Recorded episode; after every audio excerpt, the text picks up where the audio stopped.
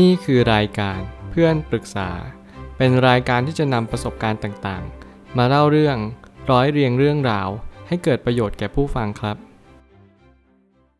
สวัสดีครับผมแอดมินเพจเพื่อนปรึกษาครับวันนี้ผมอยากจะมาชวนคุยเรื่อง หนังสือ Come as you are The surprising new science that will transform your sex life ของอิมิลี่นาโกสกีเหมือนก็หนังสือเล่มนี้เนี่ยเป็นหนังสือที่ เบิกเนตรผมสักนิดหนึ่งเพราะเป็นหนังสือที่เกี่ยวกับเรื่องที่เราเนี่ยคุ้นชินกันอยู่ทุกวัน แต่แล้วเราอาจจะหลงลืมหรือเพิกเฉยบางสิ่งไป โดยปริยายแน่นอนเรื่องของเพศศึกษาเป็นเรื่องที่ใครหลายคนอาจจะชื่นชอบ และใครหลายคนอาจจะไม่ชื่นชอบมันเลย แต่แล้วเมื่อถึงวันหนึ่งของชีวิต เราจะเป็นจะต้องตั้งใจฟังแล้วก็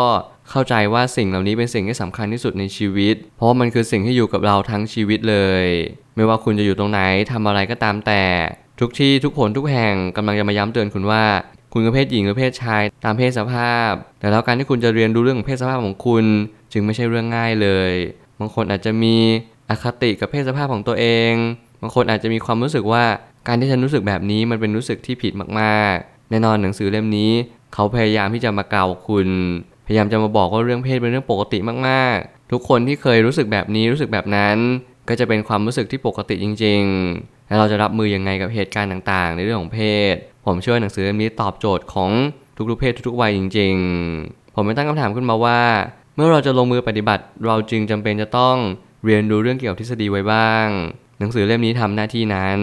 ตอนผมฟังหนังสือเสียงเล่มนี้เนี่ยผมก็ฉุกคิดได้เลยว่า การที่ผมได้ฟังสิ่งเหล่านี้เป็นสิ่งที่ผมต้องการมาตลอดแน่นอนผมกล้าพูดว่าผมเป็นคนชอบเรื่องเซ็กส์เพราะผมเชื่อว่าสิ่งเหล่านี้เป็นตัวขับเคลื่อนในชีวิตของผมเอง แน่นอนมีผู้คนมากมาย ชอบมากหลงไหลได้ปลื้มบางคนไม่ชอบเลยบางคนถึงขั้นกับเกลียด แน่นอนแต่ละคนไม่เหมือนกันแต่ผมกล้าพูดว่าเรื่องเซ็กเป็นส่วนหนึ่งในชีวิตของผม และทุกคนก็ควรที่จะฟังไว้บ้างไม่มากก็น้อย เพื่อจะเรียนรู้ว่าวันหนึ่งพอเรามีคู่ครอง วันหนึ่งพอเรามีครอบครัว แล้ววันหนึ่งพอเรามีลูก แน่นอนว่าลูกเนี่ยเขาอาจจะสับสนและไม่เข้าใจสิ่งที่เขาเป็นในณตอนนั้น แต่เราเนี่ยพอมีความรู้พอให้คำตอบเขาได้ ผมเชื่อว่าสิ่งเหล่านี้มันจะช่วยให้เราเติมเต็มกับความรู้ทางเพศศึกษาได้มากยิ่งขึ้น ถึงแม้มันจะเป็นในเรื่องของความเคอะเขินเขินอาย แต่ความเขินอายนี้มันก็เต็มไปด้วยความรู้และความกระจ่างชัดในเรื่องบางเรื่องมากยิ่งขึ้น สิ่งนี้อาจจะเป็นความเคอะเขินที่ดีก็ได้เช่นกัน ทุกๆเคสของการเป็นทั้งอาจารย์สอน และเป็นคนที่คอยให้คำปรึกษา เราก็ต้องเรียนรู้ความเป็นจริงว่าแต่ละคนนั้นมีจุดเสียวต่างกันแน่นอนเมื่อเรามีจุดเสียวต่างกัน โดยเฉพาะผู้หญิง เราก็ต้องเรียนรู้ว่าแต่ละคนนั้นไม่เหมือนกัน บางคนอาจจะมีจุดเสียวใน G-spot คือภายในช่องคลอด หรือว่าบางคนเนี่ยอาจจะมีจุดเสียวที่คิทอริส นั่นหมายความว่าแต่ละคนนั้นก็จะมีสรีระที่แตกต่างกันในแต่ละคน เราจึงจำเป็นต้องศึกษาและหนังสือเล่มนี้อาจจะไม่ได้โฟกัสไปถึงเพศชายมากเท่าไหร่ เพราะเพศชายนั้นมีจุดเสียวที่ไม่ได้เหมือนคนอื่น มันก็จึงมีเหตุผลว่าความพึงพอใจทางเพศอาจจะลดหลั่นกันไปในแต่ละคน แต่ละจุดที่เราควรคำนึงมากที่สุด ในแต่ละคนนั่นก็คือ เรามีความพึงพอใจทางเพศในจุดไหนมากที่สุด เรียนรู้จากตรงนั้น ให้เราลองให้เราศึกษาและเรียนรู้กับร่างกายของตัวเอง นี่ไม่ใช่เรื่องน่ากลัว แต่นี่เป็นสิ่งที่ท้าทายอย่างยิ่งของชีวิตคนคนหนึ่ง ความพึงพอใจเรื่องทางเพศ หรือการมีเซ็กนั้นเป็นเรื่องปกติของมนุษย์ทุกคน แต่การที่เราจะทำให้มันเป็นเรื่องปกติจริง ๆ นั้นเป็นสิ่งที่ยากเสมอ ผมกล้าพูดได้เลยว่าบางครั้งเนี่ยสิ่งที่มันยากที่สุดในชีวิตนั่นก็คือ เราทำให้เรื่องปกตินั้นเป็นสิ่งที่ไม่ปกติ เพราะวัฒนธรรม เพราะว่าสิ่งที่เราเรียนรู้กันมา รวมไปถึงว่าบางครั้งเรากลัว เราคิดว่าสิ่งเหล่านี้เป็นสิ่งที่ไกลตัวของเรา แต่แน่นอนเมื่อไหร่ก็ตามที่เราขาดความรู้ เราก็จะขาดการตระหนักรู้ตามไปพอเราขาดการตระหนักรู้ปุ๊บ ทุกสิ่งทุกอย่างมันก็จะไม่สามารถเห็นอย่างชัดเจนหรือชัดแจ้งได้เลย ไม่ว่าจะเป็นการป้องกันเรื่องของการมีเพศสัมพันธ์ รวมไปถึงการป้องกันการตั้งครรภ์โรคติดต่อ สิ่งนี้ก็จะขาดความรู้ไปโดยปริยาย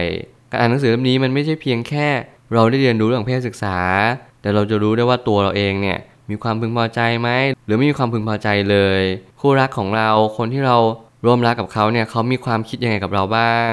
เราเคยคุยกับเขาหรือยัง หรือไม่เคยคุยกับเขาเลย สิ่งนี้เป็นสิ่งที่เราจะต้องสนทนากันอย่างแท้จริง ผู้หญิงส่วนใหญ่จะมีการถึงจุดสุดยอดได้ จากการรู้จักตัวเองว่าตัวเราเองนั้น รู้สึกตรงจุดไหนเป็นพิเศษ การค้นหาเป็นสิ่งที่จำเป็นถ้าเราต้องการที่มีความสุขกับการร่วมรัก เมื่อชีวิตคู่เนี่ยเป็นชีวิตที่เราไม่ใช่เพียงแค่สนทนากัน แต่เรายังเป็นต้องสนทนากันเรื่องบนเตียง รวมไปถึงความพึงพอใจในแต่ละจุดด้วย ทุกคนเนี่ยมีรายละเอียดไม่เหมือนกัน บางคนสายดีเทลชอบเน้นรายละเอียด บางคนเน้นแบบขอให้มันเสร็จๆไป ไม่ได้ตั้งใจอะไรทั้งนั้น นี่คือความแตกต่าง แต่แล้วเราก็ควรที่จะค่อยๆ สังเกตตัวเองว่าเราเป็นคนแบบไหนชอบอะไร แน่นอนการพูดกับแฟน การรู้จักตัวเอง การค้นหาจุดเสียวต่างๆ ในร่างกายเป็นเรื่องธรรมชาติมากๆ แล้วคนเขียนคนนี้เขาพยายามตอบคำถามให้ทุกๆ คน บางคนไม่เคยเรียนรู้เลยว่า การทำให้ความใคร่คืออะไร อัตราการเกิดการทำให้ความใคร่เนี่ยมันมีตรงจุดไหนได้บ้าง รวมไปถึงชีวิตประจำวันของเราเนี่ยเราสามารถที่จะช่วยตัวเองได้หรือเปล่า การช่วยตัวเองเนี่ยมันผิดมากน้อยแค่ไหน สิ่งเหล่านี้เป็นสิ่งที่ผู้หญิงเนี่ยส่วนใหญ่จะเคอะเขิน แล้วผู้หญิงก็จะมีปัญหากันเยอะ ส่วนผู้ชายก็อาจจะไม่ค่อยมีปัญหาอะไรมาก แต่แล้วเราก็จะเรียนรู้เรื่องราวแบบนี้ไปพร้อม ๆ กัน ทุกคนก็มีโอกาสที่จะมีอารมณ์ทางเพศด้วยกันทั้งนั้น ไม่ใช่เรื่องผิดอะไร นี่คือเราต้องปรับ mindset ก่อนอย่างแรกเลย สุดท้ายนี้ทั้งนี้การเล้าโลมเป็นสิ่งที่จำเป็นต่อการผ่อนคลาย มีหลายคนหลงลืมว่าการค่อยๆให้ร่างกายนั้นตอบสนองต่อการตื่นตัว นั้นไม่ใช่เป็นสิ่งที่ควรเพิกเฉย แต่มันกลับกลายเป็นสิ่งที่จำเป็น แน่นอนการ warm up และการ cool down ให้ร่างกายเนี่ยค่อยๆ ลงมาเป็นสิ่งที่สำคัญเหมือนกันในการมีเพศสัมพันธ์กัน เมื่อไหร่ก็ตามที่ประสบการณ์นั้นกำลังมาบอกกับเราว่าให้เราทำอะไรมากขึ้น แน่นอนลองเข้า get to the flow มานิดนึง แล้วเราก็ค่อยๆ ปล่อยใจตามสิ่งที่มันควรจะเป็นชีวิตคู่กับชีวิตบนเตียง ผมเชื่อว่ามันอาจจะแยกกันออกไม่ขาด แต่แล้ววันหนึ่ง เมื่อเราเรียนรู้สิ่งเหล่านี้มากขึ้น เราก็จะรู้ว่า การถึงวัยอันควร การเข้าใจสรีระของตัวเอง รวมไปถึงการควบคุมอารมณ์ทางเพศของเรา สิ่งเหล่านี้เป็นสิ่งที่เกี่ยวเนื่องกันเป็นเนื้อเดียวกัน เรียนรู้ที่จะป้องกันศึกษามัน เข้าใจมัน ผมเชื่อว่าสิ่งเหล่านี้อาจจะมีความน่ากลัวลดลงอย่างมหาศาลเลย เพียงแค่เรารับรู้ว่านี่คือเรื่องธรรมชาติของชีวิตทุกๆ คน เราก็คือสัตว์ประเภทหนึ่ง แน่นอนเราต้องขยายเผ่าพันธุ์ด้วยกัน รวมเพศกัน